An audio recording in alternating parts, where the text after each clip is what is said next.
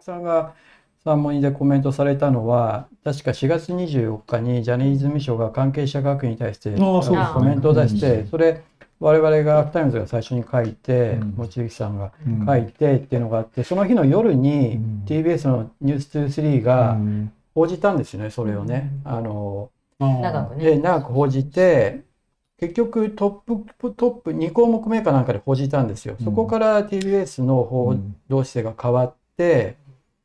っていうのは TBS は4月12日のカウアンさんの会見にカメラを出してないんですよ。うん来てなかったんですよ。だから今でも見るとわかるんですけど、FCCJ ってクレジットが入ってるテレビ局は来てないんですよね。で、今日ちょっと見て驚いたのは NHK も入ってるんですよね。NHK も来てない。でもあの時ディレクターいたのにって、記者あ、カメラがうん。で回っても、ないか。でも、今日、昨日、昨日の NHK の報道を見ると、FCCJ のクレジットが入ってたんで、自分たちのカメラ来てない。カメラだけはね、え絵だけは撮ってけっていうのがあるんだけど、それさそえ出せなかっだからそれをしないっていう、もう絶対報じないぞっていう強い強い意志ですよね、それは。のなんか民放で聞いたのは、どこどこにカメラだけって書いても、ほらあのカメラ行かせるってことがバレちゃうから、それさえやるのもはばかれるはばかられるテーマがあるとかって聞いたんですよ。つまりそのカメラ行かせてね、絵だけとそのその後ね、今できなくても、その5年その1年後2年後どうなるかわかんないじゃないか。だからだけど撮ってなきゃ使えないので。でもそれを出す時もやっぱりあのダメだっていう時言われることがあるし、出すことでまた目つけられることもあるのは聞いたことがあるんですよね。で、でも TBS はそこで4月24日の夜から姿勢を大きく変えて、ニュース23でやり、はいあの日曜日の三問にでもやるっていう、主要番組でやるっていうふうに、すごく方針が変わったんですよね。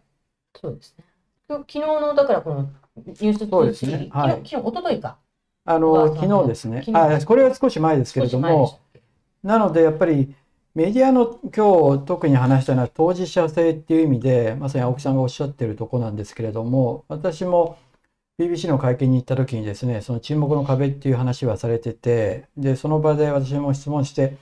彼らはメディアもその沈黙の壁の一部だということを言ってるわけですよね。いやいや、てかメディアが沈黙の壁の主犯か。だから、あのドキュメンタリーって2つあって1つはその元ジャニージュニアたちが告発してるっていうこと、うん。でその子たちがまだ一種のグルーミングのコントロール下にあるんじゃないかと。一方でそれを報じないメディアのおかしさっていうのが二大主要テーマになってたわけですよね。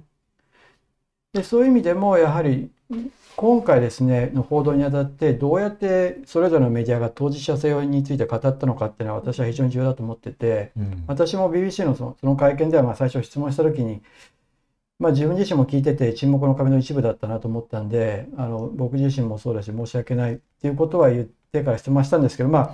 ああの司会者からは「お前の質問何なんだ」って言われちゃったりはしたんですけれどもやっぱりでもそこから始めないとちょっと他人事のようにして質問あの言えないなと僕自身は経済部の記者で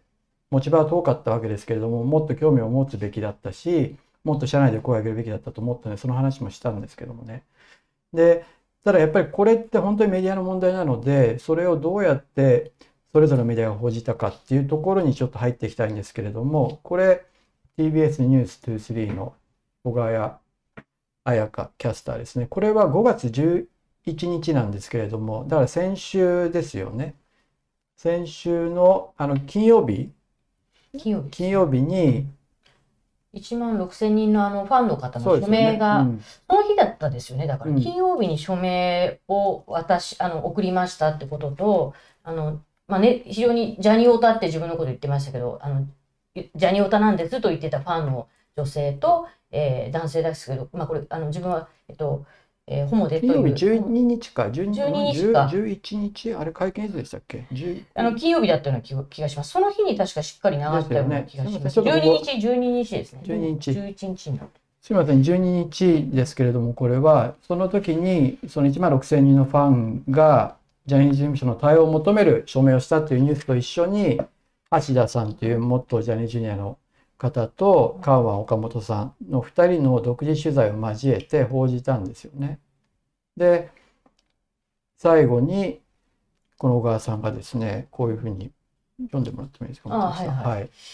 えーカウアンさんはジャニー氏の疑惑について当時からメディアが報じていたらジャニーズ事務所に行くことはなかったとも話されていました果たして報道機関はどれだけこうした被害を報道してきたのか、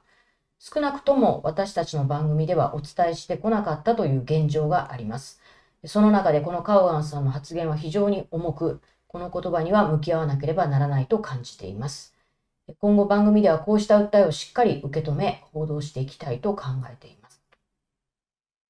ということで、まあこれは話題にもなりましたし、やはり当事者としての問題に、まあ、きちんと向き合ったと言えると思うんですよね。で、まあ、TBS 自体はそれまでは先ほどもあの指摘した通り4月12日の会見にはカメラさえ出してなかったんだけれどもここで方針転換をして4月24日から報道し始めてですねこの小川さんのいち早い、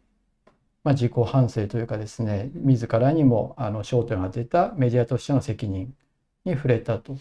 いうのがあったわけですよね。あ、このだから署名を渡したという方のうちのその男性で、まあ、自ら LGBT だというふうに発信されてた男性いたんですけどその彼は強烈にまあマスメディアのマスメディアと、えージャニーズ事務所の癒着があったんだとしか思えないと。なぜなら、まあ先ほど言ったけど、あの、ね、ご指摘ありましたけど、今調べたら、1967年に、えー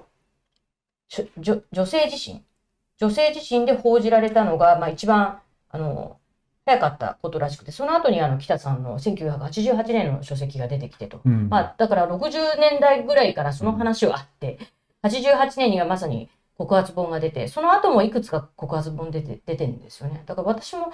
なんとなくそういう話は確かに聞いたことはあるなという気がするし、でも、あのこの間会社でも話してましたけど、なんかそれが、所詮、まあ芸能の中での、まあ、スキャンダラスな話で、なんていうかな、新聞、まあ、共同通信は当時どういうふうに動いたかわかんないですけど、90年代に、なんか所詮その週刊誌で騒いでる話のような、私も受け止め方を、あの、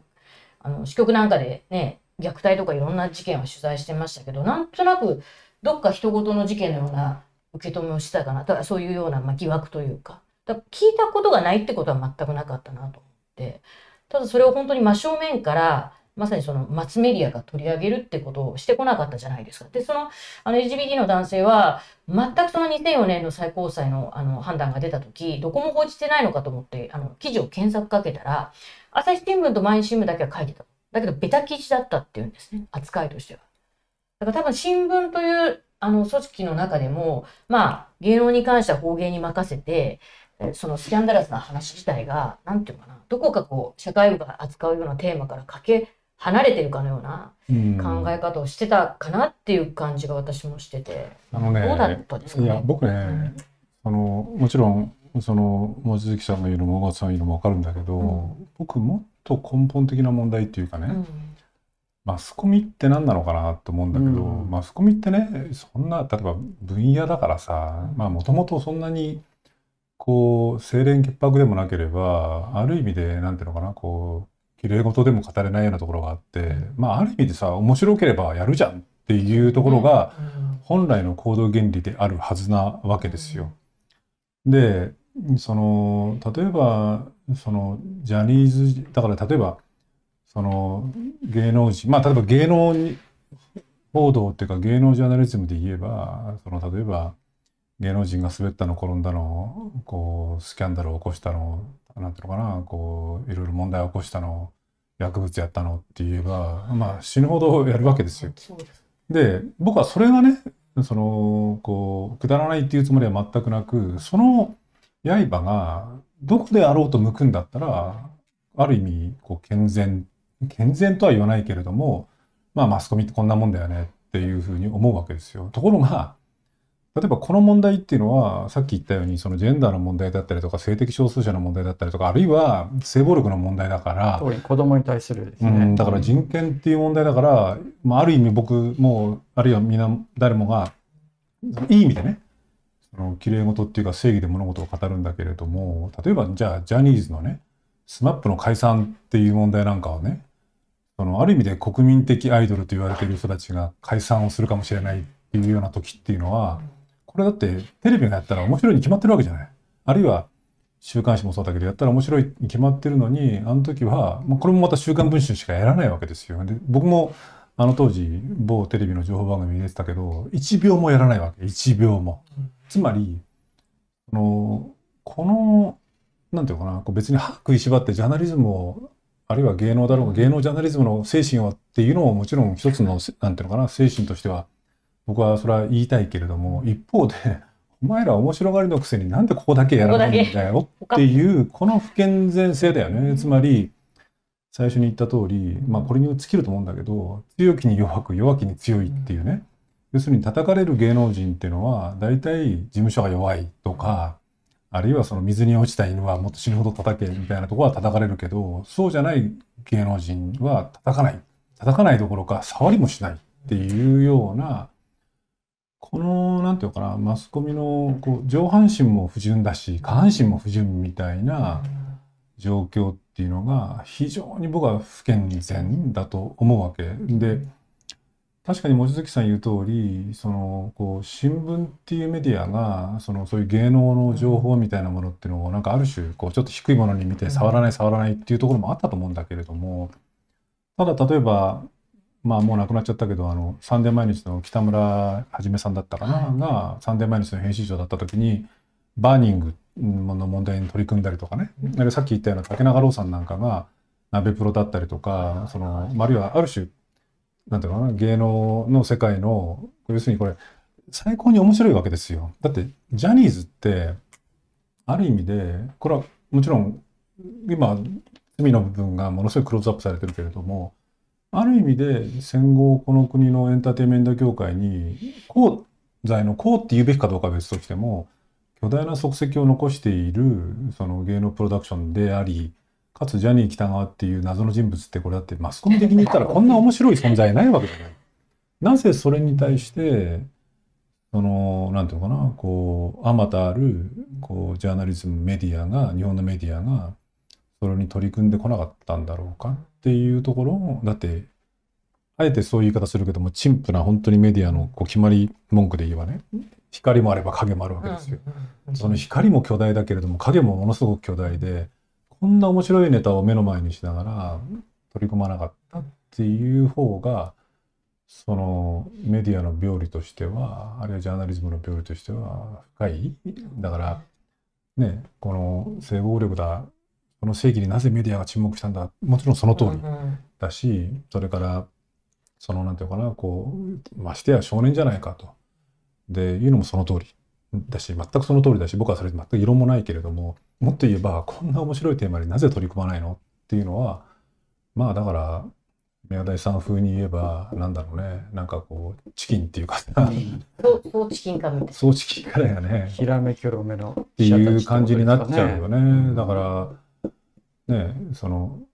情報番組ワイドショー僕はワイドショーってもののもうこれも講座にあると思うけど僕はね視聴率が取れて面白いんだったら何でもやるんだっていうワイドショーだったらやってていい僕はいいと思うわけ。それはどっちの権力だろうが、ある意味そのなんていうかな、こう下半身ネタだろうが、視聴率取れて面白ければ何でもやりますよって言うんだったら、あ、それはそれでいいじゃん。だけど、強いものにはもう一切やりませんっていうような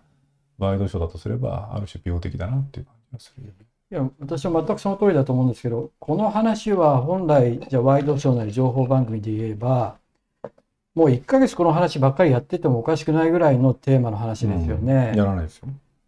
だってよく前ありましたけどじゃあママ友裁判とかあったじゃないですか。あれでママ友がどうやってコントロールされてたかなんてすごいやってたじゃないですか。ね、でもこの話はジャニー喜多川氏のまあやっぱりエプスタインって言った時と同じような恐怖の館その家のと家にみんながいてそこで性加害が行われていたというですねそれは社会性もあるし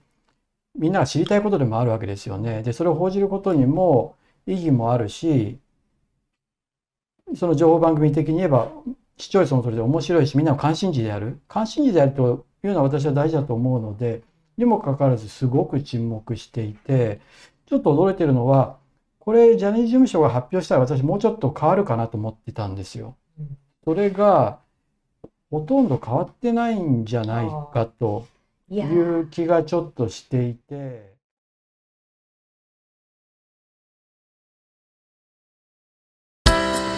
アークタイムズポッドキャストお聞きいただきありがとうございます他にも様々なエピソードがありますのでぜひお聴きください。動画は YouTube 上のアークタイムズチャンネルでご覧になれます。こちらもぜひご活用ください。